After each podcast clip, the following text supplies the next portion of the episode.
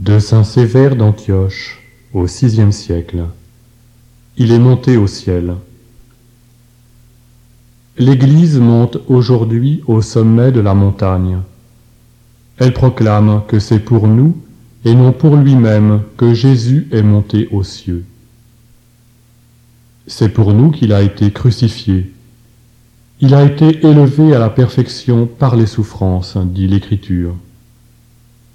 Totalement parfait par nature, il nous a rendus d'imparfait, parfait en lui-même, par un salut intégral et une guérison complète. C'est encore pour nous qu'il a lutté dans sa chair contre la mort dont il a brisé la puissance par sa résurrection. Enfin, lui qui remplit spirituellement le ciel et la terre, toutes choses visibles et invisibles, il est monté avec son corps plus beau que tous les cieux, nous portant en lui-même, nous les exilés du ciel, indignes même de fouler la terre. Qui louera dignement la générosité et l'immensité de l'amour et de la bénignité du Christ Moïse gravit la montagne du Sinaï et y demeura quarante jours sans prendre aucune nourriture dans l'abstinence de pain et d'eau, afin de mériter de voir seulement l'apparence de la gloire de Dieu. Celle-ci lui apparut sous l'aspect d'un feu mêlé aux ténèbres et à la fumée. Mais le Christ, Verbe de Dieu, lumière véritable et sans mélange, s'est élancé des hauteurs vers la profondeur. Il s'est glissé et enfoncé dans la profondeur de la terre, ou plutôt dans ses régions inférieures. Il nous en a tirés et nous a fait monter avec lui, nous qui étions submergés par le péché et la mort. Et enfin, il est monté au ciel, nous portant tous en lui-même parce qu'il s'était incarné dans notre condition. Tandis qu'il s'élevait au ciel, les apôtres le regardaient et s'étonnaient à son sujet.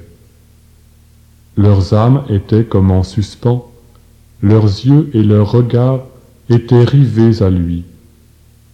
Ils entendaient les anges qui se tenaient près d'eux leur dire Hommes de Galilée, pourquoi regardez-vous si fixement le ciel? Ce Jésus qui a été élevé au ciel du milieu de vous viendra de la même façon que vous l'avez vu monter au ciel.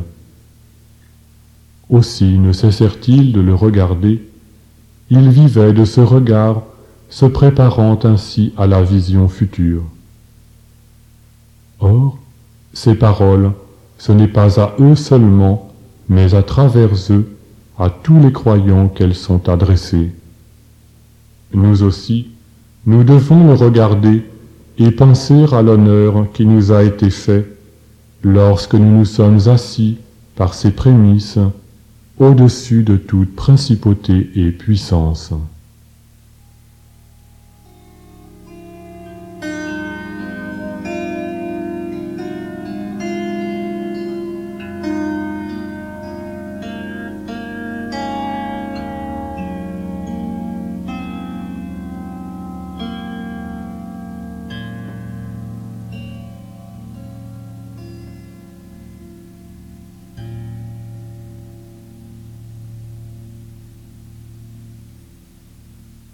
Que ferons-nous au ciel?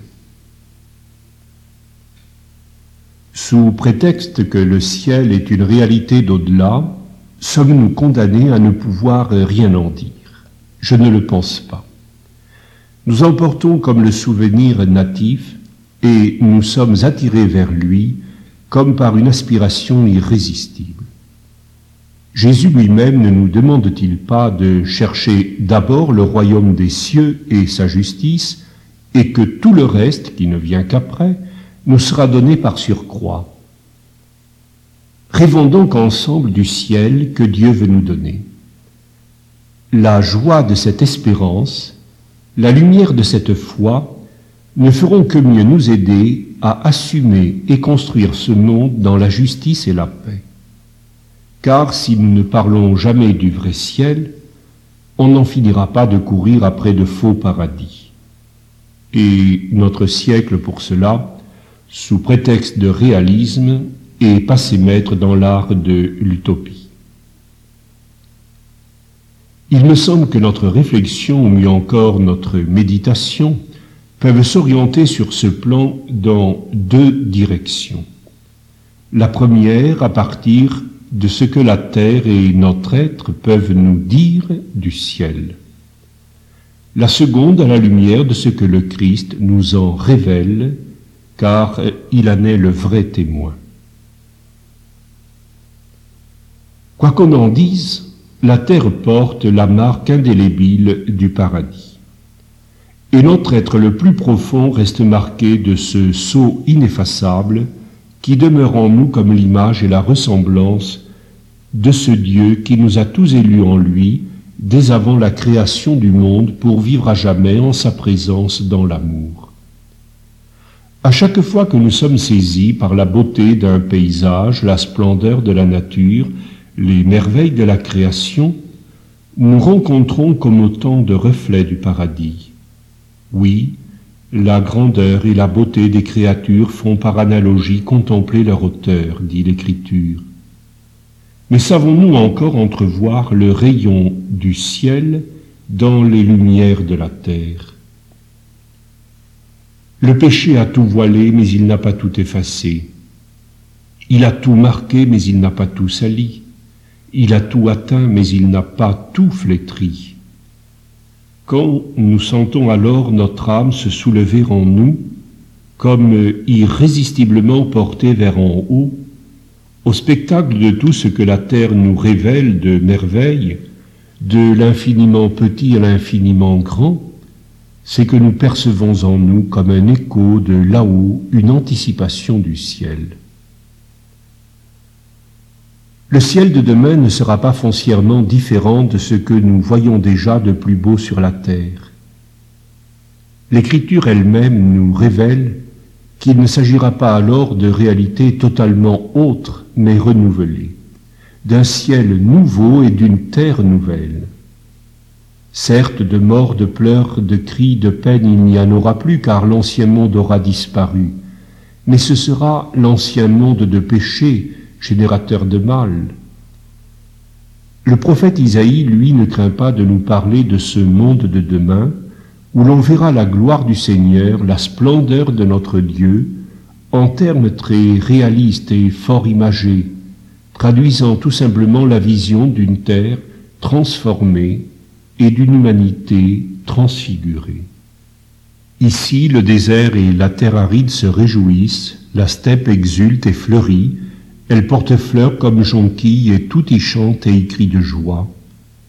Dans ce pays baigné de lumière et de sources, retentissent les chants d'allégresse, un bonheur éternel y transfigure les visages, parce que douleur et plainte ont pris fin.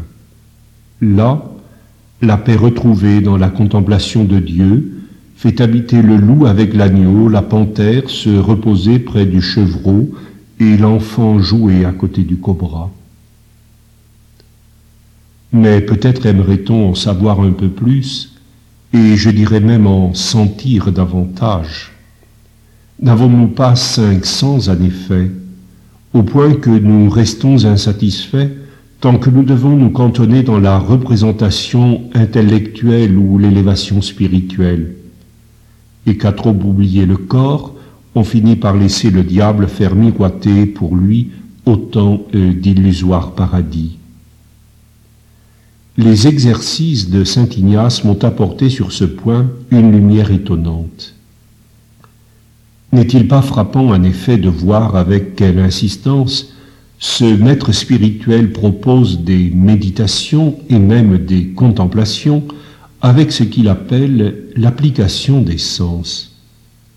Essayons donc nous aussi d'imaginer ce que peuvent nous révéler de plus authentique, de plus heureux, de plus pur, de plus senti et de plus beau la vue, l'ouïe, le goût, l'odorat et le toucher.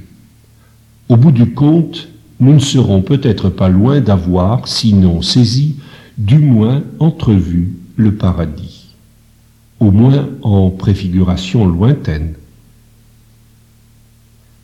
Imaginons que nous sommes tout d'abord simplement en présence de la beauté.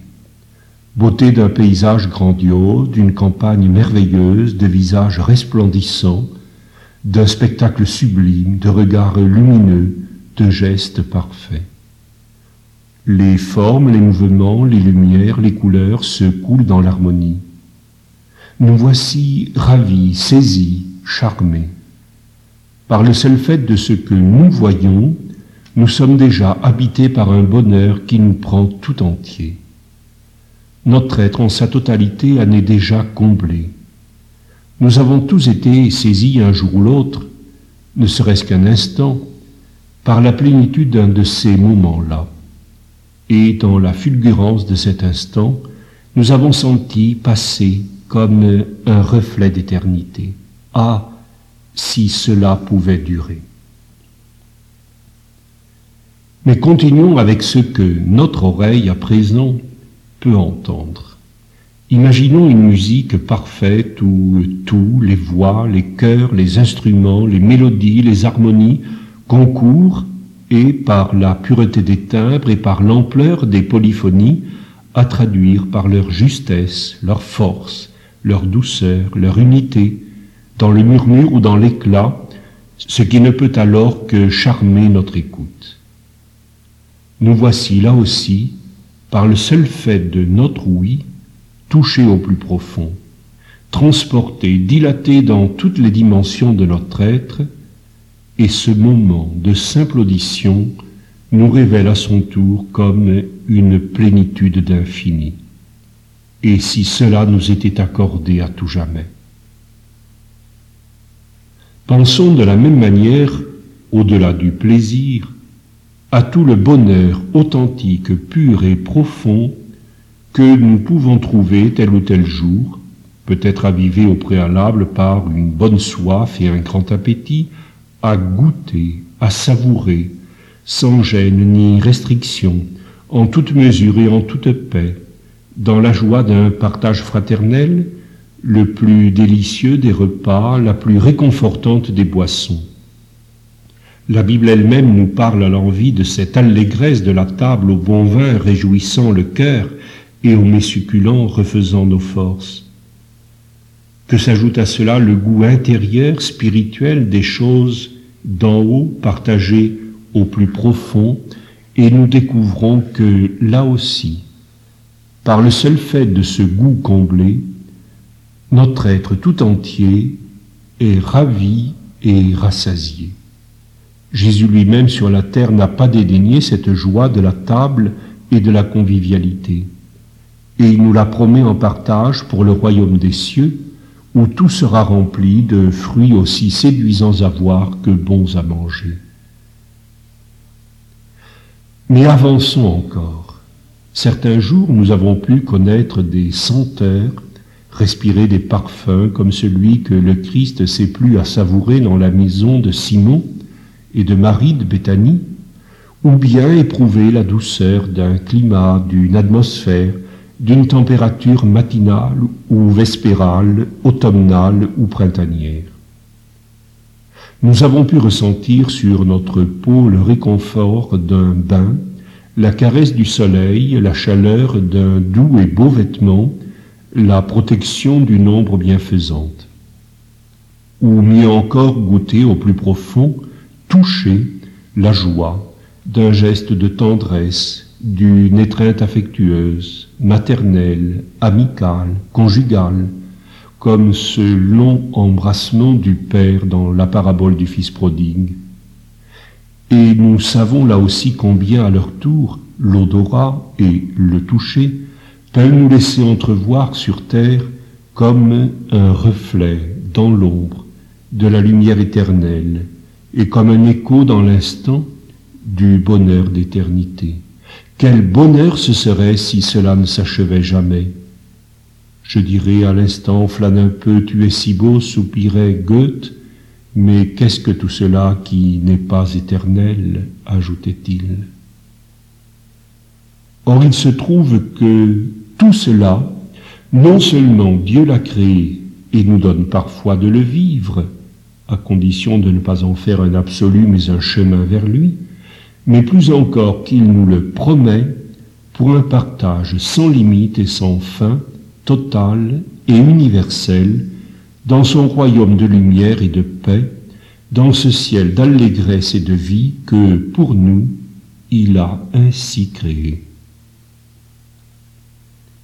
Si donc déjà nous pouvons entrevoir, à travers la seule et bien pauvre expérience de nos sens, ce que peut être pour nous le bonheur glané par bribes sur la terre, que sera-ce quand le Seigneur nous donnera de le goûter enfin en plénitude et pour toujours dans la comblance conjointe de nos cinq sens réunis pour le bonheur sans fin de ce corps glorieux qui nous est promis. Ce corps de gloire qui ne sera plus soumis à la contrainte du vieillissement, de la fatigue, de la maladie, de la pesanteur, mais pleinement épanoui et libéré, pleinement spiritualisé. Alors nous verrons, bien plus qu'un beau paysage et un spectacle grandiose, nous verrons la gloire même de notre Dieu, et nous serons ravis jusqu'à l'émerveillement du face-à-face, devant la splendeur sans pareille du visage du Seigneur, et la beauté sans mesure des réalités d'en haut. Plus réjoui qu'Abraham voyant le jour du Christ, et aussi ravi qu'Étienne quand il voyait les cieux ouverts et le Fils de l'homme debout à la droite de Dieu. Alors nous entendrons, par-delà les cris de joie et les chants d'allégresse annoncés par les prophètes, la voix même de Dieu qui ravissait déjà Moïse sur le Sinaï, le murmure de l'Esprit qui transportait Élie, et celle du Fils de l'homme comme le mugissement des grandes eaux. Nous goûterons plus encore qu'à la table de Dieu et au mets de ce festin préparé pour notre entrée dans le ciel, car de partout est-il écrit, on prendra place au festin dans le royaume nous goûterons combien est bon le Seigneur, demeurant en nous et nous en lui, jusqu'à l'allégresse exaltante de la coupe de l'alliance éternelle. Nous respirerons ce que Paul appelle déjà la bonne odeur du Christ, et ces coupes d'or remplies de parfums dont parle l'Apocalypse, ravis de joie par la suavité de ces senteurs mieux encore que ne l'était l'épouse du cantique enivré d'amour et redisant à notre tour, Devant moi tu apprêtes une table, d'une onction tu me parfumes la tête et ma coupe déborde. Et nous pourrons toucher de nos mains, mieux encore que Jean ne l'a fait, le Verbe de vie, si content d'être enfin parvenu jusque dans les bras de notre Père, et lui redisant, plus heureux que l'enfant le plus comblé, avec le psalmiste, Derrière et devant tu m'en sers, tu as mis sur moi ta main. Devant ta face plénitude de joie, et à ta droite, ô Dieu, délices éternelles. Nous serons alors incorporés au Christ, littéralement revêtus de lui, et nous irons tous ensemble vers la joie des cieux nouveaux et de la terre nouvelle, entrant, comme il est dit, de toute notre plénitude dans toute la plénitude de Dieu au point que toutes les difficultés et tous les plaisirs de la terre ne sont rien à côté de la joie d'une telle promesse.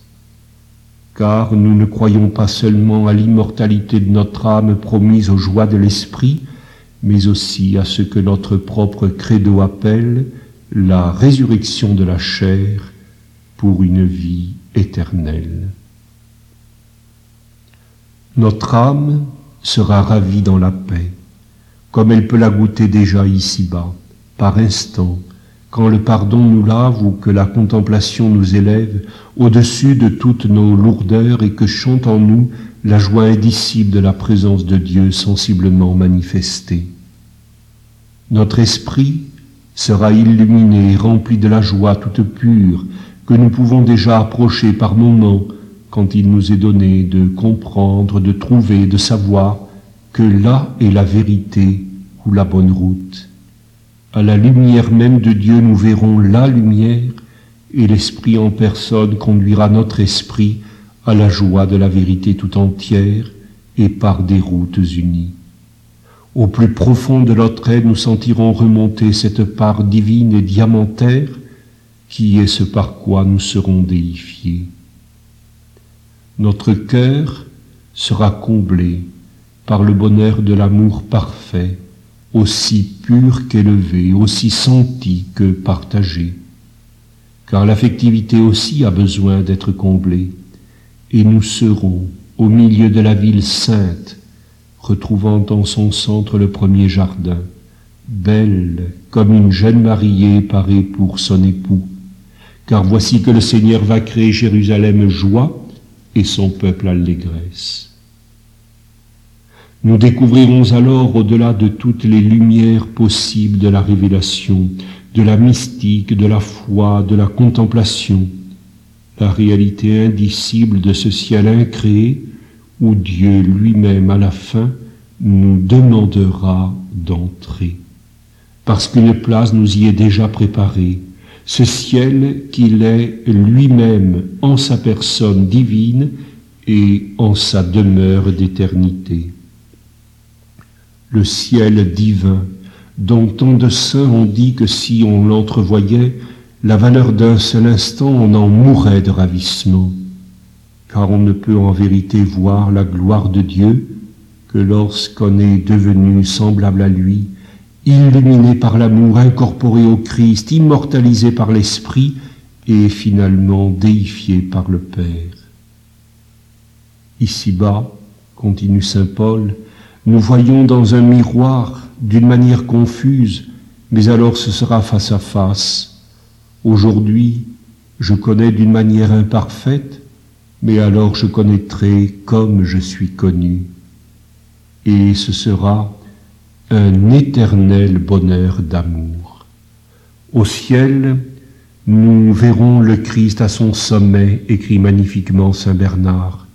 Ce sera le vrai midi, le soleil immuable, la chaleur et la lumière parfaite, l'extermination des ombres, l'assèchement des marais, la fin de toute pestilence ou maladie, solstice éternel où le jour sera son déclin, clarté du plein jour, température printanière, charme de l'été, abondance de l'automne, et pour ne rien oublier, quiétude et repos de l'hiver. Voilà déjà ce que par analogie, et comme l'Écriture réellement nous l'enseigne, nous pouvons entrevoir, non pas à travers le rêve, l'imaginaire ou la fantasmagorie, mais à la lumière de notre foi, affermie par l'espérance. Ce que Paul appelle tout simplement, et bien au-delà de toute mesure, une masse éternelle de gloire, au point que toutes les souffrances du temps présent ne sont pas à comparer à la gloire qui doit se manifester en nous. Que serons-nous au ciel? Une seconde direction peut être offerte à notre méditation en ce qui concerne le ciel à la lumière de ce que Jésus lui-même nous en dit dans les paraboles du royaume des cieux. Il en ressort globalement et très éloquemment que ce sera un règne de vie, de lumière, de justice, d'allégresse, de paix. Dans une pleine communion avec tous, avec tout et avec Dieu. Mais il y a aussi cette révélation tout à fait étonnante et qui pique à vrai dire notre curiosité quand Jésus, répondant à la question goguenarde des Sadducéens à propos de la femme aux sept maris, nous précise très clairement comment nous vivrons dans le ciel. Et cela aussi nous intéresse. Les enfants de ce monde-ci prennent femme ou mari, révèlent donc celui qui vient du ciel. Mais ceux qui auront été jugés dignes d'avoir part à l'autre monde et à la résurrection d'entre les morts ne prennent ni femme ni mari, car, poursuit Jésus, ils ne peuvent mourir. Et il explique ils sont en effet pareils aux anges, ils sont fils de Dieu en étant fils de la résurrection. Avouons-le, ces paroles de Jésus ne sont pas d'emblée faciles à comprendre.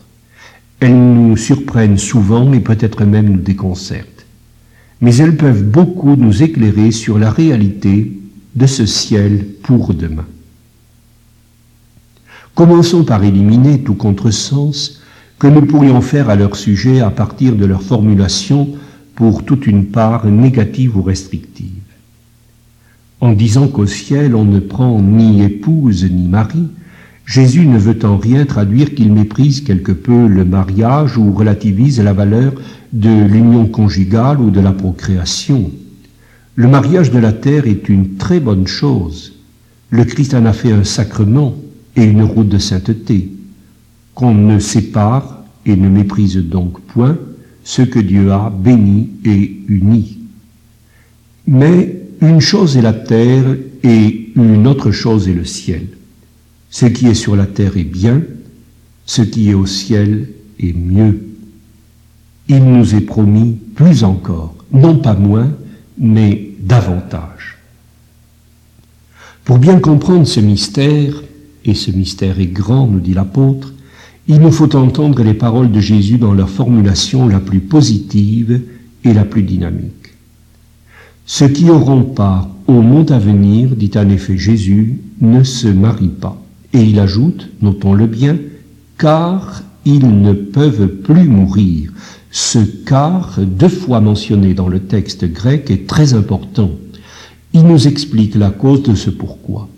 Il est la clé de tout l'enseignement sur ce sujet. Au ciel, on ne peut plus mourir. On est comme des anges. Non pas des anges, mais comme des anges. C'est-à-dire immortels et spirituels. Non point désincarnés, mais glorifiés. Dans le royaume de Dieu, le mariage de la terre n'a donc plus de raison d'être, et cela pour deux raisons essentielles. Tout d'abord, parce qu'on n'y peut plus mourir. La loi du Lévira, comme les Sadducéens le savaient bien, obligeait un homme à épouser la veuve de son frère pour assurer une descendance à la famille et afin que le nom ne soit pas effacé d'Israël, précise même le Deutéronome. Ainsi, parce que notre humanité est mortelle, doit-on transmettre la vie pour qu'elle perdure de génération en génération au jour de notre chair, comme dit l'Écriture. Mais dans le monde à venir, on ne meurt plus. Dès lors, la vie ne se prolonge plus par le mariage selon la chair, mais elle se partage à la lumière de l'amour trinitaire.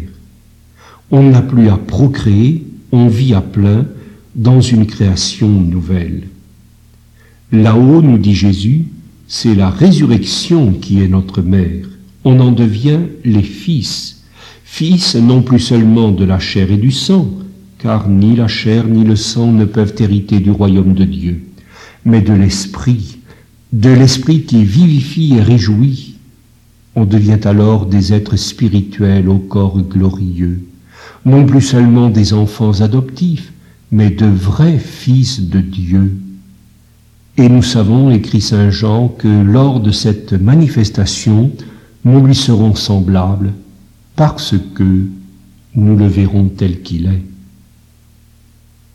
Seconde raison expliquant cet état de fait, le mariage de la terre n'aura plus la haute raison d'être, car il sera tout simplement dépassé, non pas nié, supprimé, anéanti, mais grandi, mille fois embelli. Nous entrerons alors dans le monde d'une nouvelle nuptialité. Au-delà même de la sexualité, nous aimons en cœur à cœur et nous engendrons mutuellement en quelque sorte par le cœur, à la façon du premier Adam, donnant naissance à la première Ève, par son côté, dans le jardin d'Éden. L'engendrement dans la douleur de la mère des vivants ne vient qu'après la chute. Et à la manière du Christ, nouvel Adam, lui-même issu du sein du Père engendrant virginalement l'Église par son cœur ouvert, à l'image de l'amour trinitaire, où, nous dit magnifiquement saint Hildegarde, le Père était sponsus, l'époux, le Fils est sponsa, l'épouse, et l'Esprit, l'osculum, le baiser de leur mutuel amour, éternellement neuf et créateur. Après la figure de ce monde qui passe, apparaîtra un monde tout neuf qui ne passera plus, un monde où la justice habitera et où l'amour ne passera pas. Nous vivrons tous alors d'un amour sans restriction, non plus limité dans l'exclusif d'un tête-à-tête, réduit dans le relatif de la chair et le transitoire d'un amour à deux, mais dilaté à l'infini dans le partage d'un amour sans limite, pleinement personnalisé, mais aussi universellement goûté, divinisé, d'un amour comme rien de comparable sur terre ne peut encore l'apprendre ni même le révéler, aussi unique qu'universel, aussi spirituel que corporel, aussi plénier que particulier. Les mystiques qui l'ont entrevu un jour ont cru en mourir dans leur joie extatique. Nous serons heureux, mille fois heureux de la vie même de Dieu. Nous serons alors comme des anges, nous dit le Christ, c'est-à-dire enfin libérés de toutes les lourdeurs de l'espace et affranchis de toutes les usures du temps, de toutes les contraintes de cette corporéité charnelle en tout ce qu'elle a d'imparfait, de limité, de périssable, pour hériter du corps de gloire des fils de la résurrection. Oui, de mort, de pleurs, de cris, de peine, il n'y en aura plus, plus de fatigue, ni de vieillissement, ni de tristesse, ni d'incompréhension, ni de jalousie, ni d'ennui. On n'aura pas plus à craindre la promiscuité que la solitude. Le plaisir sera éclipsé par la joie, dépassé par l'allégresse.